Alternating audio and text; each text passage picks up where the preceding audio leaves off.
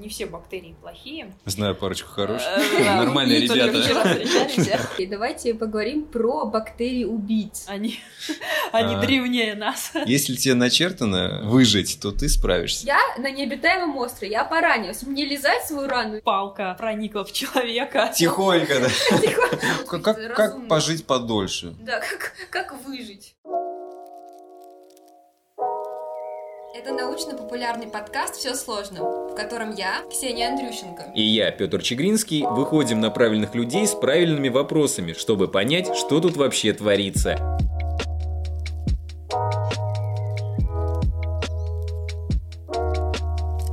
Ноги у вас Не очень. Да. Я уже был. Ну ты сука! Ничего, если мы на «ты» будем записывать? Ну, сейчас отлично. Так будет легче. Видишь, Петя, я чувствую, я хочу, чтобы ты чувствовал, что твое мнение Давай, учитывается. Понадобится? Нет? Я сейчас Да, не да, понял, но я благодарен. Позвольте все-таки немножко... да. Я его пониже, потому что он фонит. Я, я изо всех сил воздерживаюсь от шуток, что ну, Андрей превышает полномочия. Просто потому что может. Какие полномочия? Да так. Да так, в следующем подкасте. Да! Ага. Вот с этого мы начнем. Подожди, Так, так. все эту мысль. Что это У такое нас уже доступ? записывает? Что такое доступ к телу? У нас И как его получить? Ну, для этого надо пройти очень долгую образовательную деятельность. Типа 6 лет. Так мы Ну, это начинаем или что, блин? Андрей, ну можно мы начнем, а? Андрей хлопнул, все, поехали. Всем привет, друзья! Сегодня у нас особенный гость с Петей, которого мы позвали, потому что Петя отправил мне сообщение в Фейсбуке. Какой, Петь? Я ехал в метро и решил, что я давно не окунулся в науку. Э, Раз в полгода я захожу на ресурс э, N плюс один? N плюс один, я даже не помню, куда я захожу. Вот, и э, тыкаю на что-нибудь интересное. У них офигительные заголовки, поэтому бывает интересно первые, первые три секунды, пока не начал читать статью, там уже серьезным языком о серьезных темах.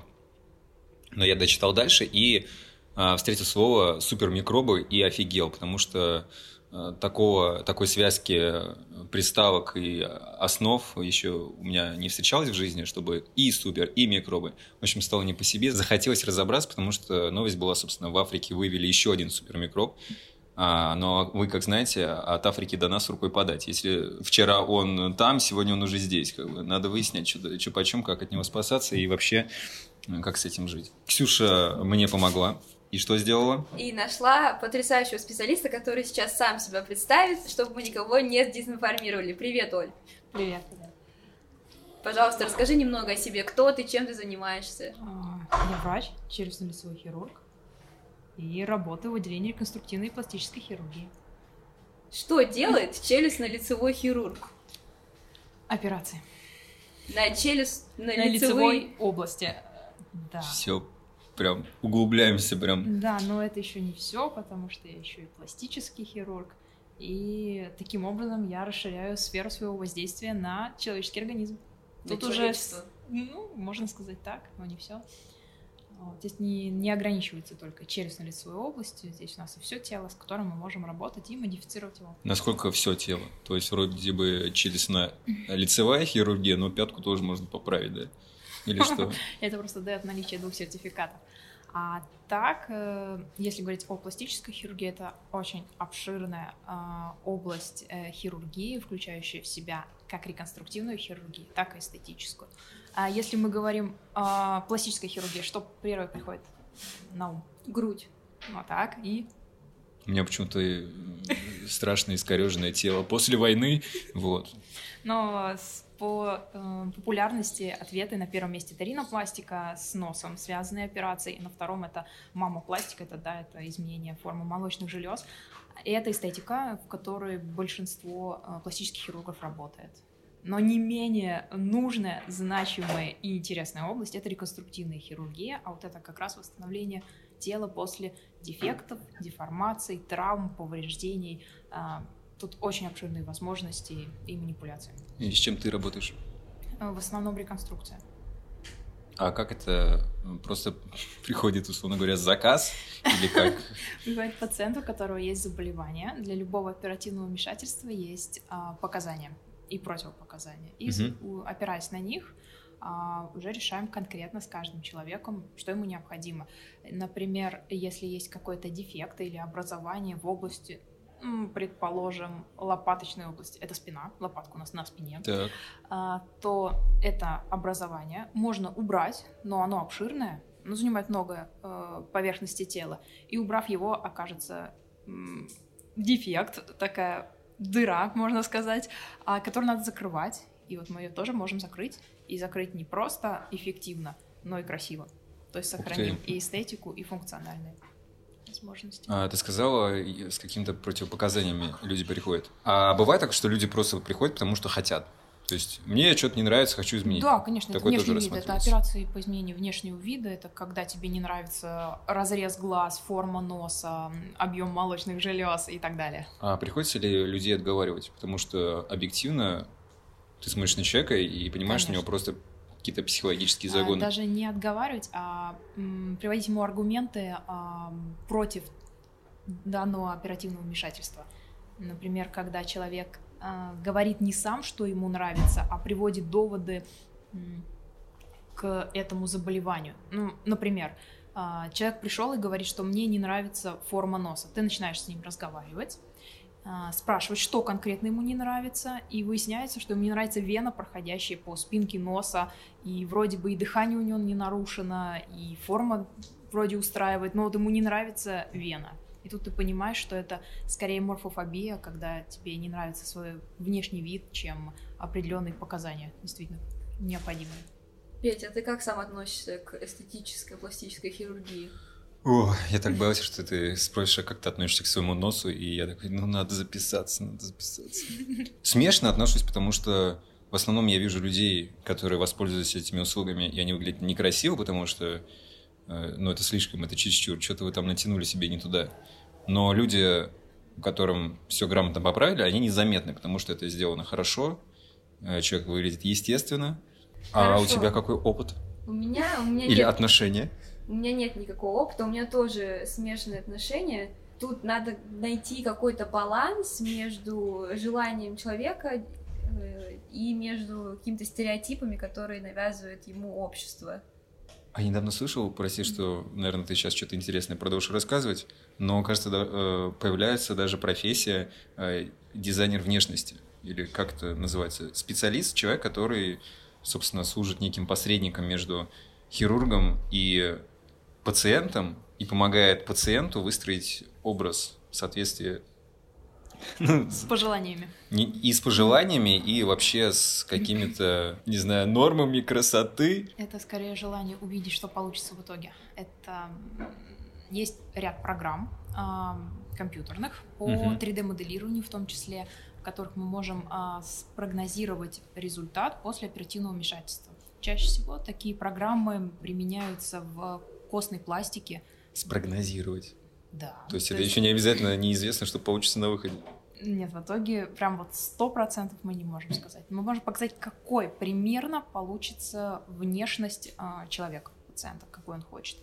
Поставим, например, какой-то определенный объем имплантов молочной железы. Вот, мы можем посмотреть, что получится из этого. Но мы не можем на сто процентов быть уверенными, как поведет а, после оперативного вмешательства себя мягкие ткани человека.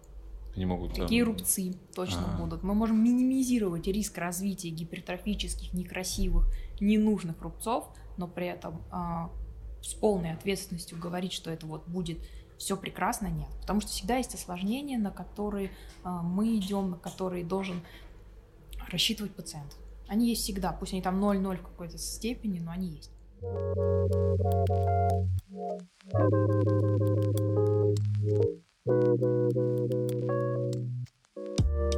Давайте вернемся к основной теме выпуска. Думаешь, что это? Я думаю, стоит, да.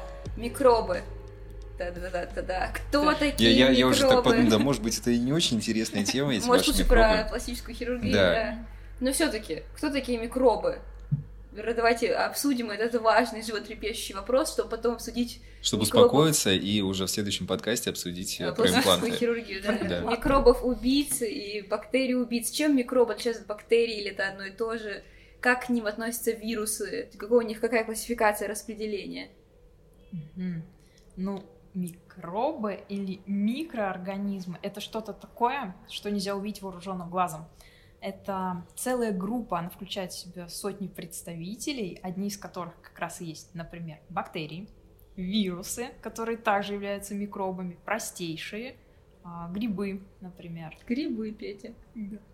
Ты, ты так, ну я посмотрел, как будто я грибник и только что вернулся с грибами из леса. А как часто вообще в процессе работы тебе приходится задумываться о микробах? Может быть, такой немного странный вопрос? О микробах, но они всегда в нашей жизни присутствуют, и задуматься о них иногда все-таки стоит. А в процессе лечения их не учитывать никак нельзя. Например, а, бактерии конкретно. Это антибактериальная профилактика в пред и во время операции предоперационном периоде. Мы пациентам при оперативных вмешательствах назначаем определенные антибиотики, но тоже по показаниям и тоже по определенным схемам. В основном это бактериальные инфекции. Вирусные, такие, чтобы после операции вирусов нет, с таким мы не сталкиваемся, а, даже не профилактируем, это, это скорее общенародные, там, простудные заболевания. Можно сказать, чем они, конечно, друг от друга отличаются и в чем их принципиальное различие, но перед операцией мы не назначаем противовирусный препарат. А в чем действительно отличие между вирусной инфекцией и бактериальной инфекцией? Ну, начнем с того, что это разные возбудители, это разные представители. Если бактерии это такие маленькие организмы, а, что их размеры можно а, сказать микрометрами. Ну, то есть это один микрометр, это одна тысячная миллиметра, и вот мы их можем увидеть в микроскоп, то вирусы, они совсем маленькие. То есть э, они нанометрами исчисляются. Это одна тысячная микрометра. И их мы видим уже в другие микроскопы, в электронные. Угу. Вот. А Но в чем чисто... разница протеканий самой инфекции? А, если клинические проявления, ну, например, изначально э, но это разные заболевания. Если мы говорим про самые общепринятые, э, самые распространенные, когда мы говорим какая-то инфекция, нам чаще всего приходит э, в голову это ОРВИ, острые респираторные вирусные инфекции, хотя уже в названии понятно, что они вирусные, или грипп, например, тоже это вирусная инфекция. Это то, с кем сталкивается, мне кажется, каждый из нас. То первое, с чем мы идем куда в аптеку, это дайте нам антибиотики. Почему-то многие считают, что вот эти инфекции лечатся антибактериальными препаратами, хотя изначально это неверно. Вирусы чаще всего, если это инфекционные заболевания, вирусные такие вот распространенные, то это повышение температуры, это катаральные явления, катаральные, значит, отражающиеся на слизистых оболочках, там покраснение глаз, покраснение слизистых оболочек, э, повышенная эксудация э, с них, то бактериальные инфекции — это уже гнойный процесс, когда э, присоединяется. Например, мокрота у нас сначала была слизистой, прозрачной, это вирусы. А когда она стала гнойной, и трудноотходимый, то это уже бактерии присоединились. Эксудация что такое? Эксудат — это какая-то жидкость, которая вытекает откуда-то в какие-то полости, например, эксудат из желез. Но есть еще одно слово трансудация. Но это мы, я думаю, Это втекает, да? Это через что-то. Транс, а. как бы сквозь Понятно. Какую-то мембрану. Интересно, где ты, это? Ты когда-нибудь покупал антибиотики? Думаешь, что они помогут тебе при, при ОРВИ? Нет, я всегда лечился хотел сказать народными средствами, но нет, э, чайком горячим, э, медом. с медом, да, малиновым вареньем, глинтвейн, опять же горячий, просто три глотка и ты все. Готов. И, и ты готов, просыпаешься уже здоровым, если просыпаешься. Да. А ты как лечишься? Бездействием. Всегда mm. по-разному. То есть просто ложусь и лежу. И, и надеешься, да, типа. Если температура невысокая, то ничего не делаю. Если высокая, то пью парацетамол. И, и больше я ничего не делаю на самом деле. Короче, это называется симптоматическое лечение. Ты лечишь симптомы, а не причину заболевания. Да. Но дело Звучит том, как, как осуждение специалиста, типа. О, пошло, пошло.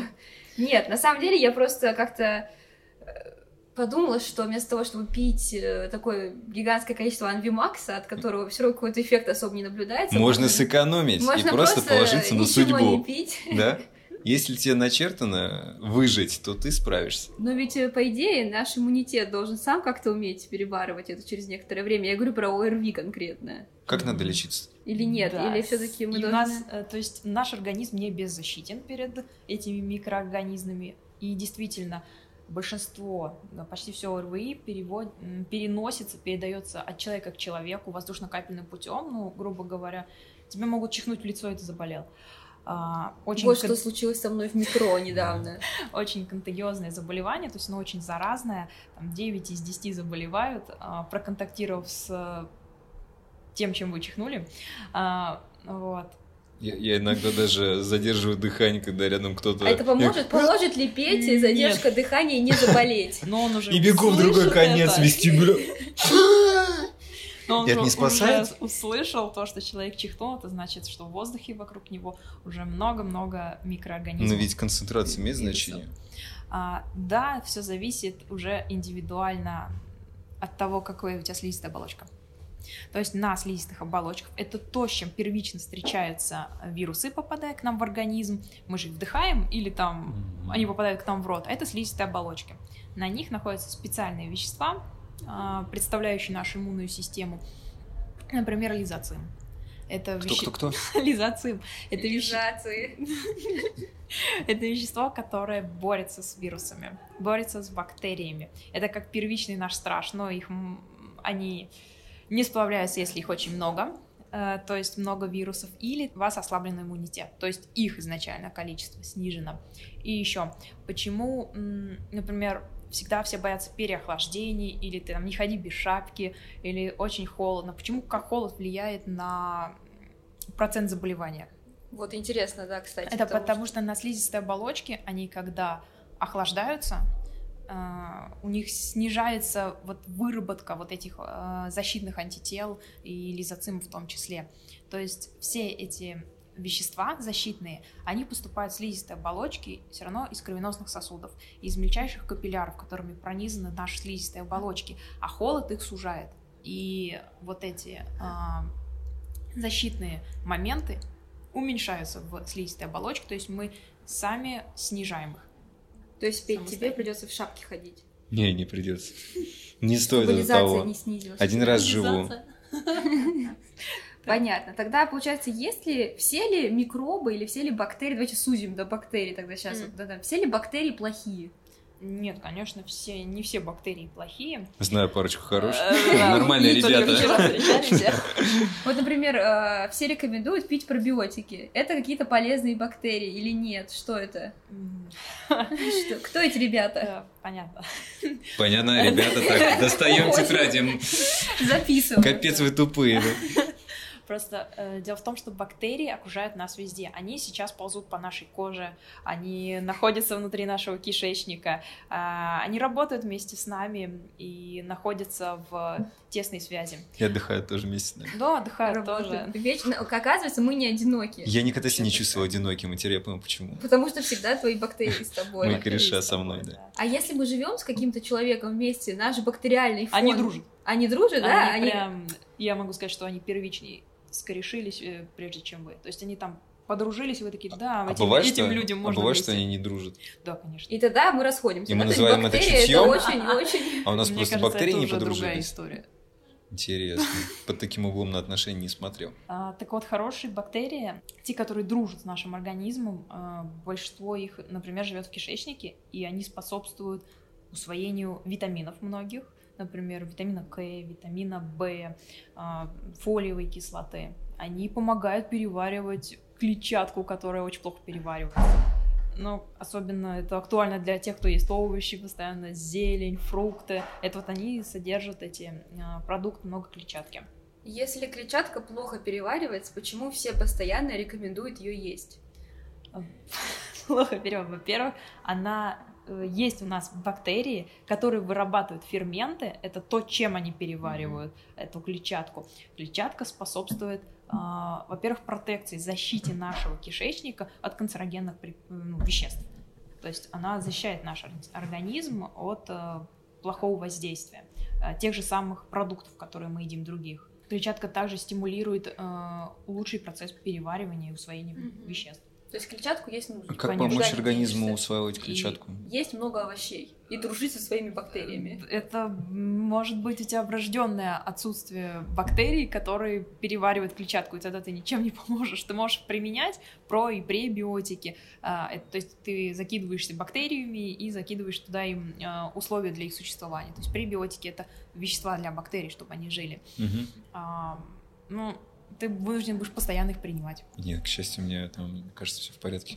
А можно ли как-то понять, что у тебя нет бактерий, которые переваривают клетчатку? Эм, То есть это, мы, как- этот человек как-то будет выделяться от других какой-то суперсилой? Суперсила. Или, суперслабостью? Не перева... Но если что-то не переваривается, опустим там клетчатку, что угодно, ты будешь э, себя не очень хорошо чувствовать, э, твой кишечник и пищеварительная система даст о себе знать, и я могу сказать, что слушай свою кишку.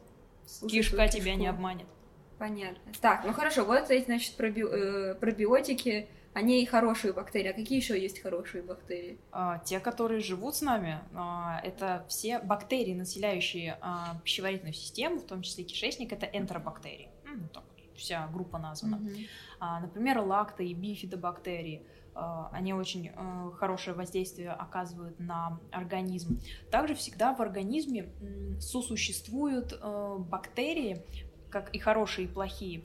А, Есть, например, такой класс, как условно-патогенные. То есть, как бы, все, когда все хорошо, они себя ведут как хорошие ребята, но если а, ослабляется иммунная система организма или человек заболевает чем-то, они становятся патогенными. То есть они условно патогенные до какого-то а, инициирующего момента. После этого они становятся плохими.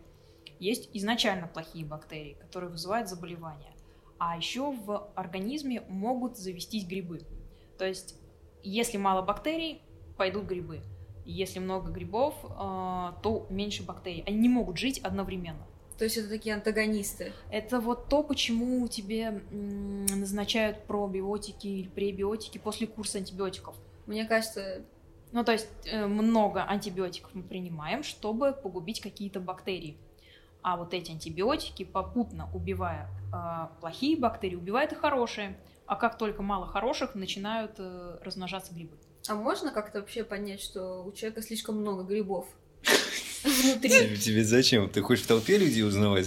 Не, мне просто интересно, ну, грубо говоря, мы же можем жить и не знать, что у нас э, Внутри мало тебя? бактерий, но много грибов. А, грибы не будут вести себя хорошо. То есть нет хороших грибов, можно так сказать. Нет хороших грибов, хотя бы что-то в мире точно определено. А, так, вопрос. Плесень это гриб? Да, плесень это гриб, плесневые грибы. Отлично. А, а как же знаменитая польза от э, синих благородных сыров? Это да, но мы только что говорили конкретно про кишечник, про жизнь грибов внутри кишечника. Ты потребляешь сыр, например, с этой плесенью, он дает тебе непередаваемые вкусовые ощущения, но дальше ты его ешь, он подвигается ферментативной обработке в пищеварительном тракте, и эти грибочки нейтрализуются. Ага, то есть они ты дальше не, разво- живут, не да? разводишь их там внутри кишки. Ну, Я то есть ты можешь думаю- дальше спокойно есть свой сыр. Да. Бактерии Отлично. с, с этим разберутся.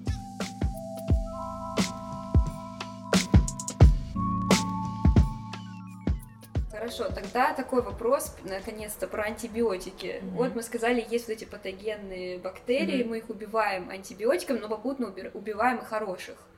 Но теперь начали говорить о резистентности, да, то есть что э, вырабатывается некоторые бактерии уже нельзя убить тем же антибиотиком, что раньше. И приходится другие антибиотики другого поколения применять или нет.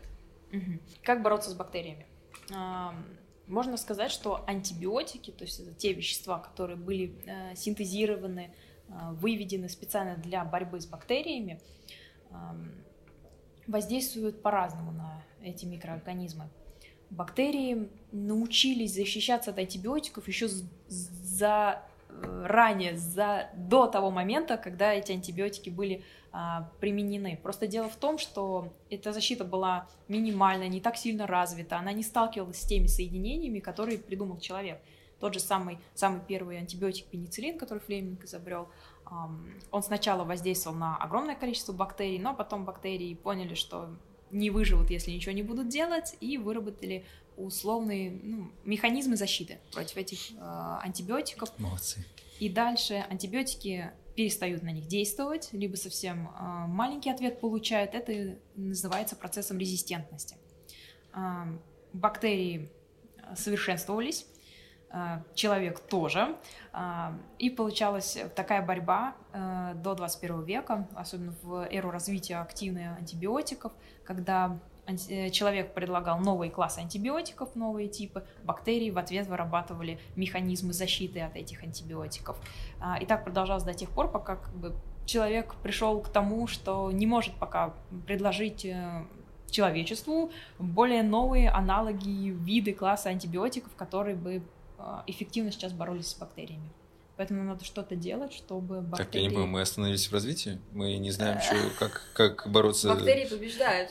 Это не так просто раз... новые Да, мы не классы осуждаем вас. э, типа, Вас это кого? Ну, Ученых. ученых, которые изобретают антибиотики. Ну, то есть сейчас, пиарщик, сейчас у нас ограниченный пул, ограниченный набор э, каких-то вариантов лечения антибиотиками. Строгие показания для назначения антибиотиков а, с целью уменьшения, э, не- с целью не развития дальнейшей резистентности к этим антибиотикам. А, Их есть несколько. То есть надо смотреть конкретно, что нужно. Хорошо, тогда если мы начали говорить вот про антибиотики и про резистентность, а у Ман Иванов и Фербер недавно вышла книга про то, как стерильность убивает наш иммунитет. То есть, что мы живем в слишком стерильном мире, мы не позволяем нашим детям есть э, и, И землю. поднимать, э, И да, землю, и землю, гудрон вот этот вот. э, грязные Уходит- предметы, уходит постоянно эпоха, да. руки. И еще когда я пыталась понять, есть ли какие-то еще связанные проблемы, э, было несколько статей, не из рецензируемых научных журналах, кстати, к сожалению, в этот раз, про то, что антисептик для рук Мгм. на самом деле очень негативно влияет в том числе и на бактерии в нашем кишечнике в долгосрочной перспективе. Вот насколько это вообще Обоснованно? обосновано, да. И вот стерильность, нужно ли нам так беречься, или нужно пойти во все тяжкие, копаться в грязи. Нет, ну, Облизывать то есть- Макдональдс. крайности это всегда нехорошо. А, Когда ребенок рождается и знакомится со своим окружающим миром и миром, в котором ему придется жить, он сталкивается с микроорганизмами, которые вокруг него, и не стоит его ограничивать и просто протирать все его конечности, э, все, Все повер- Многочисленные все конечности. поверхности, с которыми он контактирует, потому что так иммунная система организма вот этого маленького ребенка начинает тренироваться, знакомиться с бактериальным фоном, э, с вирусным фоном, который э, вокруг него есть. Излишняя стерильность ни к чему хорошему не придет, потому что ключевое слово излишнее. А, вот. Так, а если не с детьми, а со взрослыми? Со взрослыми та же самая схема, но не в плане тренировки. Если ты постоянно моешь руки или постоянно а, обрабатываешь все антисептиком, начиная от ложки в столовой и заканчивая своей обувью, домашними тапочками, то все бактерии, а их на тебе много, они просто погибнут. Э, уйдут хорошие бактерии и могут прийти плохие, потому что плохие бактерии, они не дремлют, они всегда есть. Вот эти условно-патогенные бактерии... Это как древнее мировое зло, мы его нашли. Это патогенные бактерии, они никогда не Бактерии дремлют. никогда не дремлют просто. А Есть вселенский вопрос. Вот а, мыть когда чистишь картошку, готовишь, мыть ее до того, как почистил, или после? Что делать? Но это все зависит от того, как вы хотите э, с, хру- Приготовить с хрустом картоху. на зубах или нет. Но в итоге ее надо действительно помыть. все зависит от того, любишь ли ты чистить картошечку в земле. Ну, все зависит от того, где ты купил ее. Может быть, ты ее выкопал на огороде, и она еще в земле хранит эти следы. Или там в супермаркете, который уже не хранит следы земли. А, от этого. В итоге главное, чтобы когда она будет в кастрюле, она была уже без земли помытая. То есть А нет когда она будет вариться, разве там ничего не, не дезинфицируется в кипяточке? Ну да, в кипяточке дезинфицируется, но ты же не моешь ее с антисептиком. А, смысл в этом. То есть смысл обработки а, картошки водой до приготовления — это смывание видимой грязи.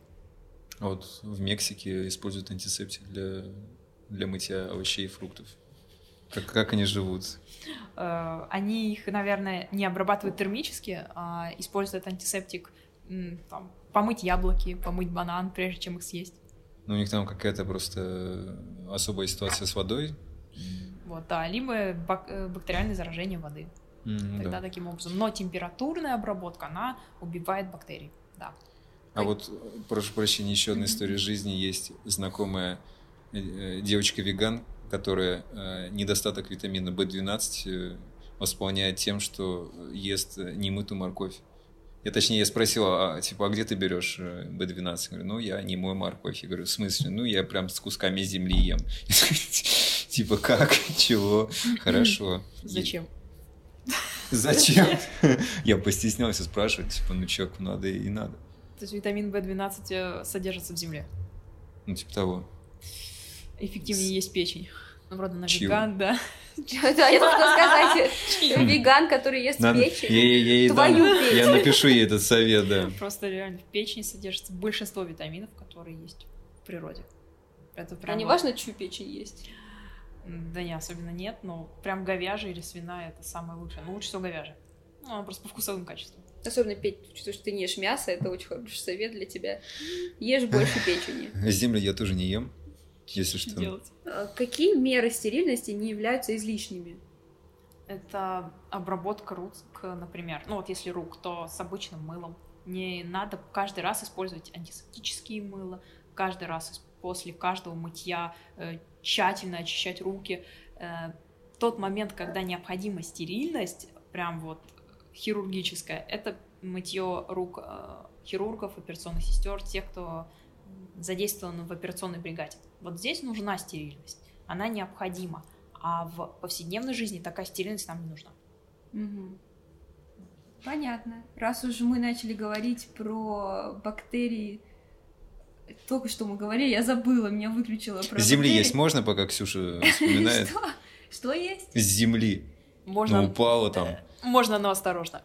Что такое осторожно? Это типа это... Подуйте. Это Простите, прожевывать очень медленно, да? Правило пяти Тип- секунд, да, пока? Работает? Нет, надо просто а, рационально относиться ко всему, что Ну происходит. вот если у тебя упал бутерброд, рационально его доесть, потому что, ну, столько еды пропадает. Ну, так как бутерброд падает скорее в самой вкусной частью, а это не хлеб на землю или а, пол, по которому мы ходим, и его вряд ли антисептически обрабатывать. Если он упал в операционный, то да, можно, если нет, то нет, лучше не стоит. А я себе говорю, чувак, мы тренируем э, иммунитет. Скорее всего, ничего не произойдет, все будет хорошо. Ну, может быть, вечером а, просто немного придется задержаться в белой комнате. а так То есть нормально. последствия такие, да? Скорее, это раздражение желудочно-кишечного тракта. да. Ага, понятно. Так вот, бактерии. Давайте поговорим про бактерии-убийц. Прежде чем перейдем к супермикробам, потому что я нашла огненную, э, огненную статью, две статьи, одну на английском, другую на русском, они обе абсолютно не научные, в смысле, что они не из научных изданий. Английский вариант э, сюжета статьи такой. Э, дело происходит в Америке. Э, человек направляется на рыбалку, заходит в воду, и после этого все нормально, ловит какую-то рыбу, ложит- ложится спать со своей женой в палатку, просыпается ночью, у него жар, ужасно болит нога. Болезнь развивается стремительно, а, уже его предоставляют на скорой в больницу, и ему вынуждены ампутировать ногу. Загадка такая. Загадка такая. Отгадай. Не, нет, загадка такая, как бы, что это за ужасные бактерии-убийцы, которыми вот пугают нас э, СМИ? Действительно ли это так опасно, или это какие-то исключительные просто феномены? Там бактерии, пожирающие плоть. Просто сюжет представленный там э, такой, что об- объяснение, по крайней мере, что из-за того, что там разлилась нефть в этом районе, какие-то бактерии начали размножаться невиданным образом и агрессивнее становиться в нефти. Его, значит, и потом они мутировали, и и потом- им стало Да-да-да. мало нефти, Я не понимаю, человеческой как Именно, они перешли на- начали жрать людей, да. То есть насколько обычному человеку стоит бояться, что он зайдет в реку, и после этого ему, ему ампутируют ногу. Мгм. Но вот эти э, опасные бактерии м, в обычной природе э, бактерии, они как они проникали в наш организм, так и проникают. Если мы говорим о бактериях, которых э, синтезировали специально для какой-то цели, то как, они, как это отразится на нашем организме, здесь нужны конкретные исследования. То есть мы не можем сказать, что вот эти бактерии э, приспособлены для переработки мусора или каких-то отходов органических, э, с таким же успехом набросятся и на нас. Эм, Но такое Нельзя. может быть. То есть может быть, что бактерии, которые нужны, чтобы уничтожать следы нефти в океане, в конце концов просто сожрут всех купающихся. ну, если они таким образом мутируют, то в принципе да. Почему бы и нет? А можно рассказать про то, зачем и как э, люди синтезируют бактерии? Для различных целей синтезируются бактерии. Какие-то бактерии умеют вырабатывать ферменты, а они нам нужны. например, ферменты, которые расщепляют белки или расщепляют э, углеводы, жиры. А, Мы можем вырастить много бактерий и забрать у них эти ферменты. А бактерии останутся живы после этого? Да, можно просто забирать, как мы разводим коров и забираем у них э, молоко. То есть такая ферма. Ферма бактериальная, да. А, Или, например, бактерии, которые могут э, переваривать, э, уменьшать количество каких-то отходов, ну, например, тех же самых органических отходов. Эти процессы ферментации, например, ор- органических остатков, тоже отличная идея с внедрением туда бактерий. По идее, можно таким образом будет уничтожать трупы. Да, В будущем, если настигнет трупы такая- чьи? Человеческие? Ну, вообще все трупы, если Ну, вообще такая- все трупы. Вообще все. Не тот конкретный, который у меня дом там лежит, а вообще, в принципе, все трупы. Ты Нет, еще не избавилась от него? интересная тема. Нет, на самом деле, просто в фантастике часто фигурирует сюжет, как в будущем люди по-разному относятся к проблеме э, избавления от трупов. Ну да. Интересная тема. Скажи, а вот когда выводят новую бактерию, не знаю, производят, создают, параллельно создают э, средства для ее уничтожения? Или так просто Это как- создали Как и вирусы антивируса. вдруг она выйдет из-под контроля? Э, Захватит мир. Ну, типа того, надо как-то знать, как с ней бороться. эм, Процесс э, изготовления бактерий и их разведения находится под контролем плане контроля самих бактерий. То есть нет каких-то... Они сами антибак- ответственны за свою смерть. Э, Люди просто за ними следят. То есть они где-то в Или определенных за лабораториях, а, за ними их контролируют, контролируют их размножение, их питательные среды, то, что они производят. Бактерию можно таким образом модифицировать, что она будет эм, синтезировать не только то, что она сама хочет или чему она сама заточена, но и то, что нужно нам. Какое-то Мы- насилие. Э, Мы можем поменять ее генетически, ну, в геном принести какую-то информацию, и она будет синтезировать какой-то белок, например, который нам нужен. Таким вот образом. То есть они не всегда вредны, там, не- все пожиратели и убийцы, они могут и созидать, Мгм. ну, с нашим привнесением. Ну, наверняка еще создаются и с целью нанесения вреда. Но как есть же как оружие. Бактериальное оружие. да, но оно запрещено. Ну, Кого это останавливает? А,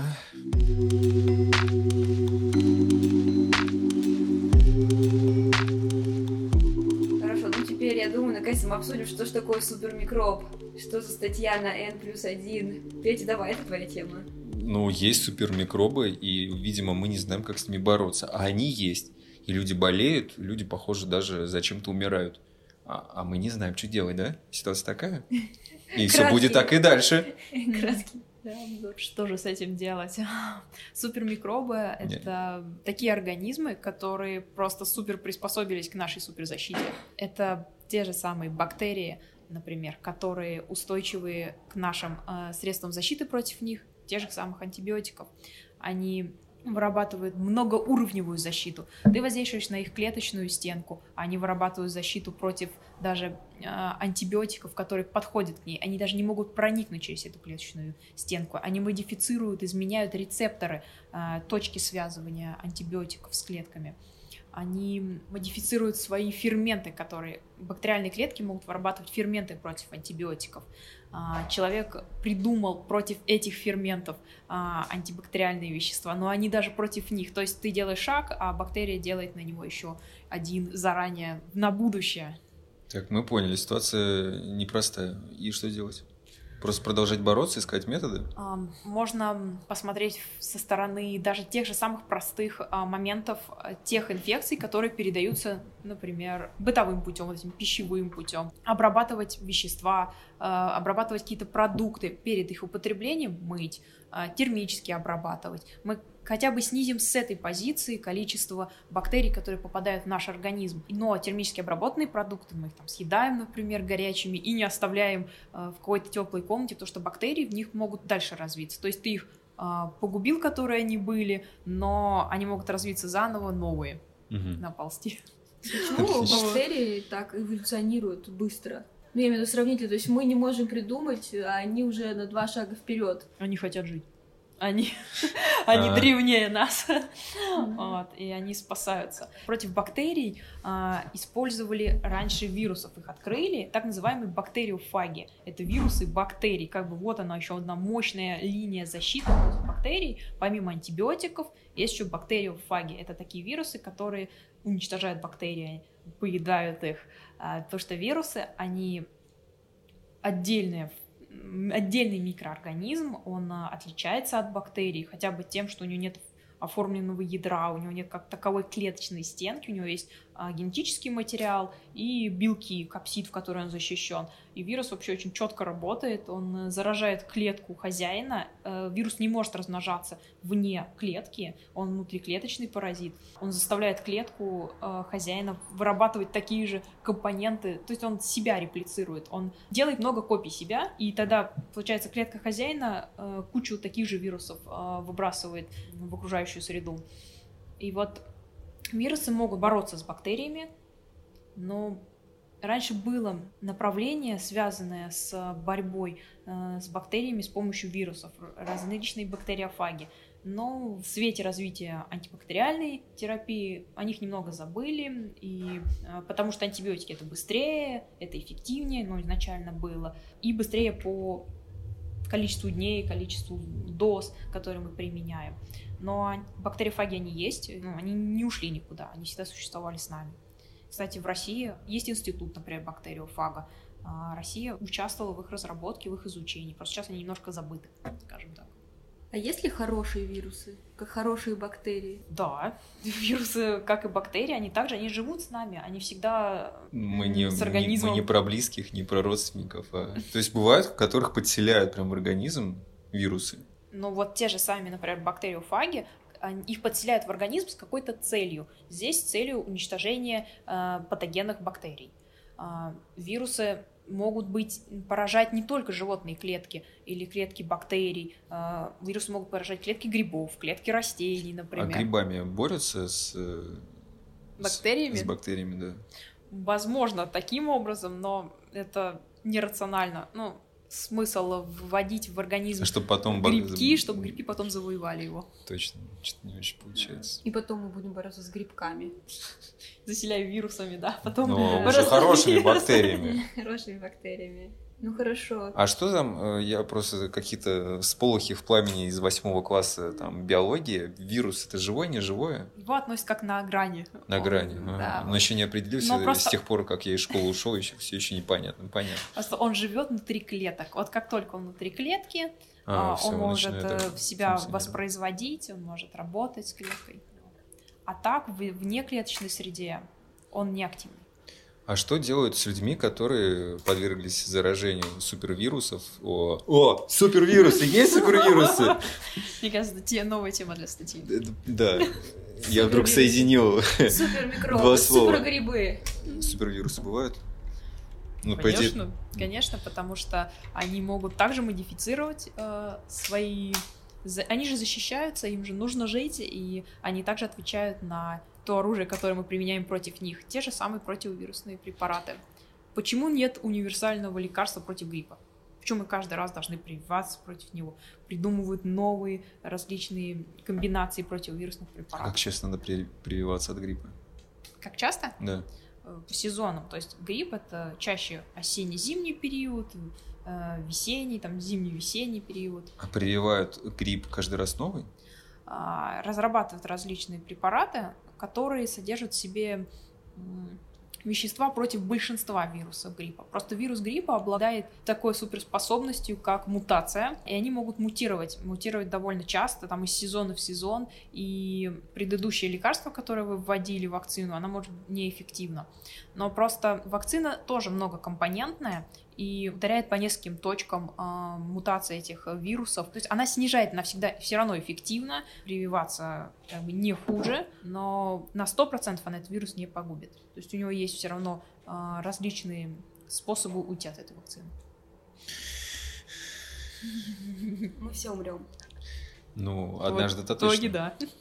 Так, я до конца не понял, а точнее совсем не понял, с людьми, которые уже попали под влияние вируса или бактерии, с Мгм. которой нет способов бороться, что с ним, им просто машут ручкой или есть какие-то способы все-таки Спасти спасти, да?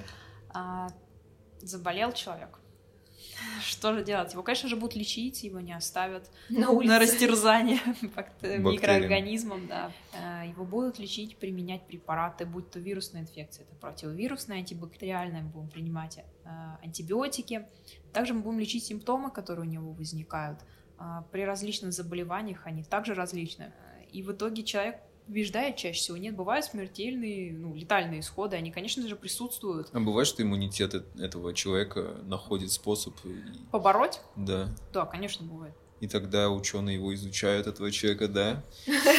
Да, о, да. против его воли, да? Не, ну это может быть полезным опытом? Да, конечно. То есть такие люди полезны, да? Выжившие. Поэтому об их об ни- них больше никто не слышал. Мне сейчас просто в голову пришел фильм про зомби, это ладно. Что за фильм?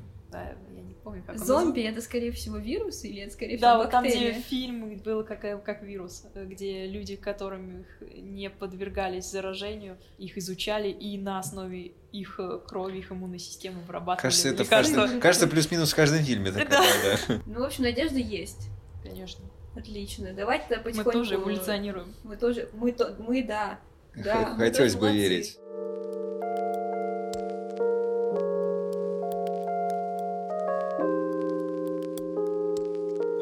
Собак вопрос важный, важный вопрос. У собаки вроде дезинфицирующая А, слюна. вот, да-да-да. Наконец-то мы начали за- заниматься настоящей наукой. Это такая же слюна, как и у человека. Э, Тот же самый лизоцим, Главное, там- главное не говорим. А то есть я могу полезать рану другому человеку. Ну, в принципе, можешь, да. Это поможет Нет, ему как-то? Ну... Эмоционально. очистишь его, да, Ты переключишь его А если я Внимание. свою рану полежу? Вот у меня на ноге есть ранка, если я ее полежу, она быстрее заживет. А, Смотря какая глубина э, Если от топора, то... то вряд ли она От топора быстрее ничего не срастется. спасет. Ну, Нет, как вот если- механическое очищение. Также можешь водой ее помыть. А если я плюну, то есть я много выделю этих лизоцитов или как? Нет, Ну, ну вот смех смехом, но серьезно, вот я на необитаемом острове, я поранилась, мне лизать свою рану или, Или нет? я экономлю, да? Зависит от того еще, чем нанесена эта рана, кем, вернее. Если тебя там укусила змея или что-то ядовитое, растение какое-то, то лизать и тем более глотать это все-таки не А если стоит. высосать и сплюнуть? Если ты уверен, что у тебя во рту нет ранок, то можно. Да, тут другой вопрос, как я убежу. Как я узнаю, да, нет как ранок можно во рту, Если перед этим меня укусила ядовитая змея. То есть хуже от этого не будет. Это как жидкость, которой ты смываешь э, механически, э, очищаешь поверхность раны, какую-нибудь ссадину, царапину возьмем. Ну и просто к себе бережное отношение. Вот такое вот. Лишь лишнее внимание. Да, что-то меня собаки огорчили, конечно, сейчас. Я-то думал, у них есть Не будем суперспособность. сообщать, не будем сообщать собакам об этом. Но если она предварительно еще полезала землю, не стоит ей лизать потом твои раны. Ну, то есть все равно с э, детьми тоже, как и везде, стоит соблюдать какую-то срединную Да. позицию, облизывать падающие ложки через раз. Своих котов можно, чужих нет. Да, вот Ложек такая. нет. Ну, Просто вспомнилась э, история о том, что э, два человека пошли в поход с палатками, и вдруг случилась беда, палка проникла в человека. Тихонько, да, Пока он не знал. проникла. в человека.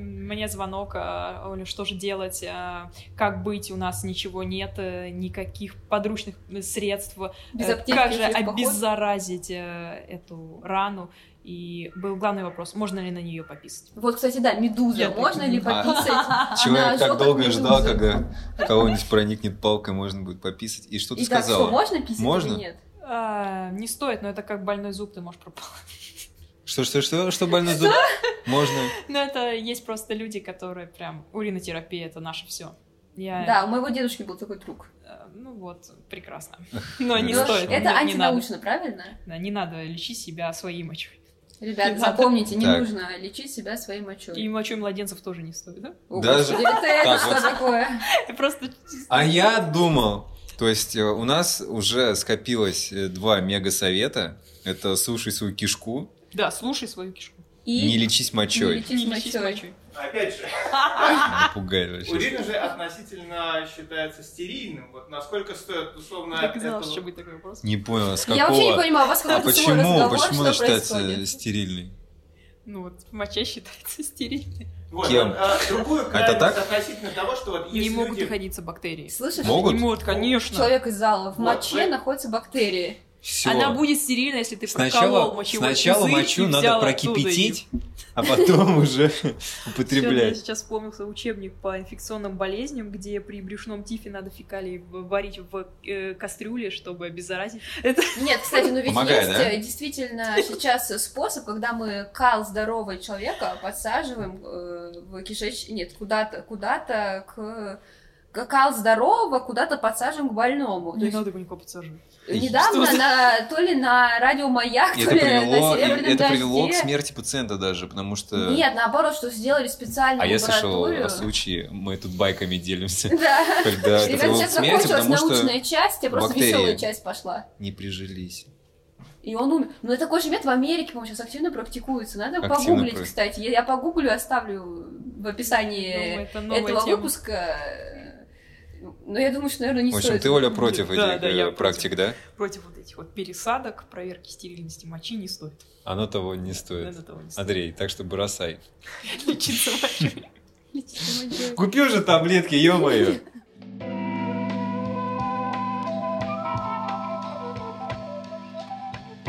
Вообще, вот энцефалит это вирус, Энцефалит это заболевание. это заболевание. Просто вот, э, раз уж мы странную историю расскажем, мой троюродный брат, который, кстати, обязательно должен прийти к нам э, выпуск, он сам врач-генетик. Он в походе по- попил необработанного кобыльего молока. Так. И как-то умудрился заразиться энцефалитом. Мгм. И для того, чтобы определить, ему брали пункцию из спинного мозга. Чтобы посмотреть состав спинномозговой жидкости. Да, что, что там произошло, как в молоке, то есть, э, заболевание, оно в какой там форме присутствует? Это ты- вирус. Это, а, то есть это вирус, то есть оно находится там в качестве вируса, мы пьем необработанный вот этот пищевой продукт, Потому что энцефалит — это воспаление мозговой ткани, Мгм. нервной ткани, то есть головного мозга. А, и энцефалит может возник, вызываться как вирусный, он может быть вирусный энцефалит, бактериальный, может быть грибковый. Все зависит от того, причина этого, какой был этот микроорганизм, который вызвал такое воспалительное заболевание. вот мы у него и спросим. Откуда он в лесу? Что? Откуда в лесу молоко коровы? Алтай, Нет, Алтай. откуда в лесу Алтай, энцефалит, мне интересно. А, Но как- обычно все... Кобылье молоко, лучший источник для энцефалита. Так и все, А или, кобыл например, оставили. клещевой энцефалит. Ну да, Клещи вот. внутри содержат в себе вот эти бактерии, которые... э, Они их вырабатывают, они их создают? Нет, они как резервуар природный. А Откуда они почему берутся? бактерии не уничтожают клещей? У них симбиоз там? Да, они безвредны для них. Это Мозгов как, нету маляри- клещей, Например, наверное, как да? малярийный плазмодий. Это простейший, который э, переносится одним только видом комаров, вот это э, род анофилис. Надеюсь, это не А. перовские комары, потому что меня всю ночь просто... И они являются резервуаром, переносчиком вот этих э, плазмодиев малярийных, которые, попадая в человека, развивают внутри него вот это заболевание малярии. Какие молодцы. Страшные вещи вообще То есть, происходят. в- да, вот в этом инфекционном цикле э, заболеваний есть э, хозяева, есть переносчики этого заболевания, те, кто в, в ком оно развивается в итоге. Ну и различные пути заражения. Интересно. А что, что делать, как жить, кроме того, что особо вроде руки мыть, но при этом не часто, да? Не, вроде- стирать их до скрипа просто. Не стирать до скрипа. Ага. А что еще можно делать? Ну, Ну, вот как, как, как пожить подольше? Да, как, как выжить? Как выжить, не бросаться в крайности. а, Легко кон- сказать. Конкретно с вирусами и бактериями, если грибками. Ну, то есть уменьшить влияние того, э, что мы можем уменьшить. Например, э, те, то, что передается бытовым путем, э, жарить мясо, обрабатывать его термически, потому что бактерии, содержащиеся в сыром, в чем-то, они подвергаются термической обработке, они погибают. А, В общем, не налегать на суши, да?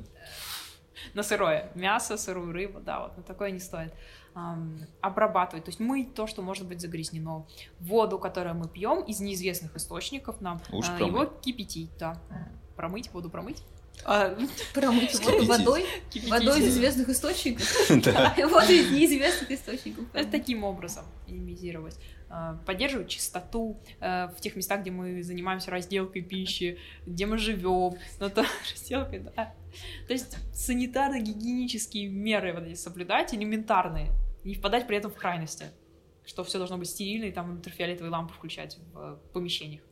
Какие-то рекомендации по поводу уборки дома есть? Петя такой сейчас чек-лист составит. Обычно нормальная уборка дома. Та самая знаменитая. Нет, никогда пыли по углам, и чтобы в середине было чисто. Ну, Просто чтобы было чисто. А это как-то влияет? А, На скопление бактерий.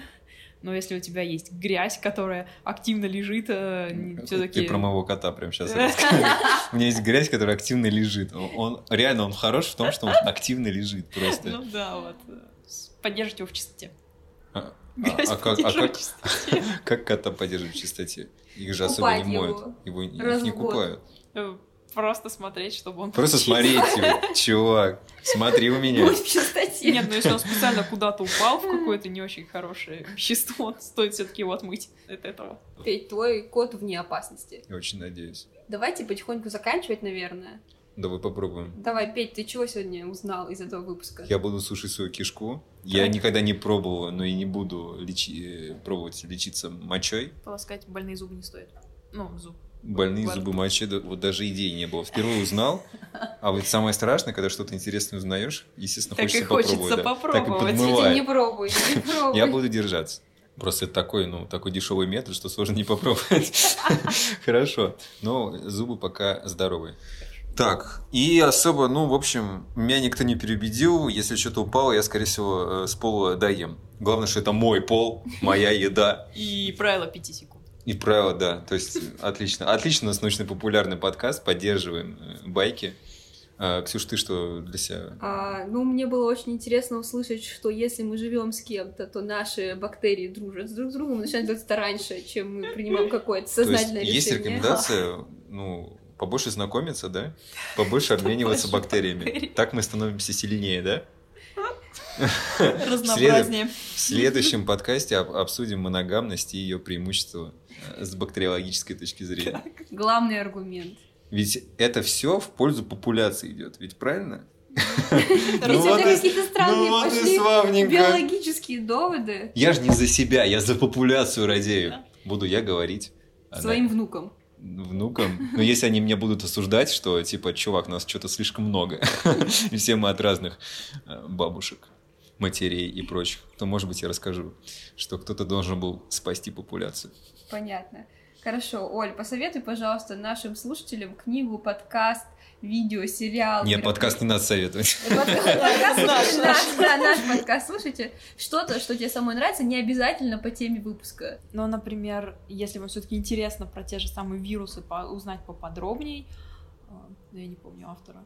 Ничего, мы потом напишем, как И называется. книгу тоже эта не книга. помню. Нет, Ну, нет, нет, советую. книга, она... Давайте погуглим просто сейчас. Книга, она называется «Вирусы. э, Скорее друзья, чем...» Сейчас, сейчас, сейчас. Враги. Вирусы скорее, Быстрее, выше. Скорее сильнее, друзья, чем чем- враги. Да. Так, а, там- всего Вирусы. 610 рублей в республике, я уже узнала, Так. а автора все еще не знаю, ждем. Итак, автор Карин Мёллинг. Да. Вирусы скорее друзья, Там чем очень враги. понятно написано про вирусы и про то, как... Что они не все бывают плохие, что есть и хорошие вирусы, и что... Как мы можем их использовать в будущем. Я сама же захотела прочитать, если честно, после нашего сегодняшнего выпуска. Мне тоже стало интересно, что же за такие хорошие вирусы, почему о них нам не рассказывают. Ну все. Ну Теперь Дорогие вы знаете, где это искать. Да, давайте на этом заканчивать. Спасибо большое, Оль, что пришла и поддержала наш разговор. Петя, тоже спасибо, что пришел. Да, Оль, спасибо. за интересные вопросы. Да, спасибо и всем пока. Хорошей недели. Хорошей, хорошей Пока. недели.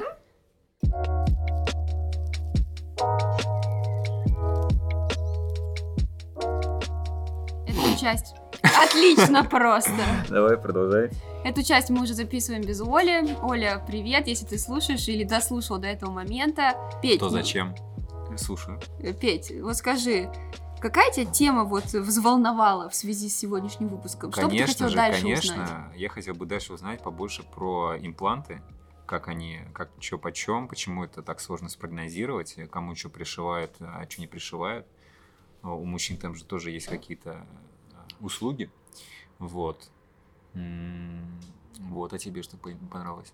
Знаешь, удивительно, но в этот раз у нас с тобой совпали мысли. Мне тоже интересно очень Вот, узнать блин. э, про импланты. Бактерии это ладно, да?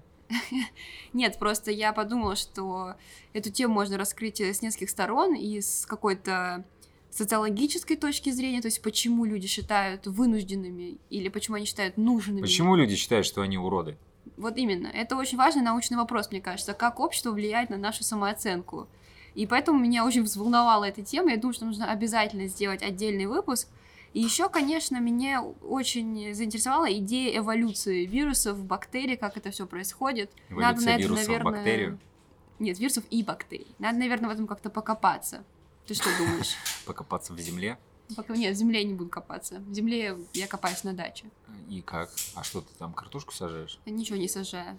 Я просто выхожу, немножко копаюсь и ухожу. М, Нормально. Просто потому что так. Родственники делали, да, типа.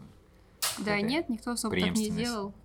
Ладно, ну хорошо, тогда, Петь, я думаю, что в следующий раз нам нужно с собой будет э, обязательно найти специалиста, возможно, даже снова позвать Олю и обсудить пластическую хирургию. Это интересно, да.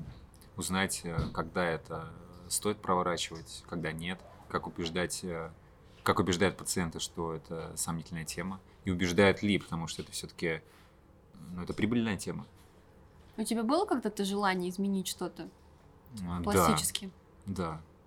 Поправить нос. И как ты с этим... Что случилось? У тебя изменилось мнение? А, нет, у меня не изменилось мнение, но поправить его не потому, что он некрасивый, а потому что это мой нос, я к нему привык, все нормально. Но у меня немного искривлена перегородка, и поэтому я а, особо не сплю на правом боку, потому что э, не дышится. Зато офигенно сплю на левом. Вот. Может И- быть, это твоя суперсила?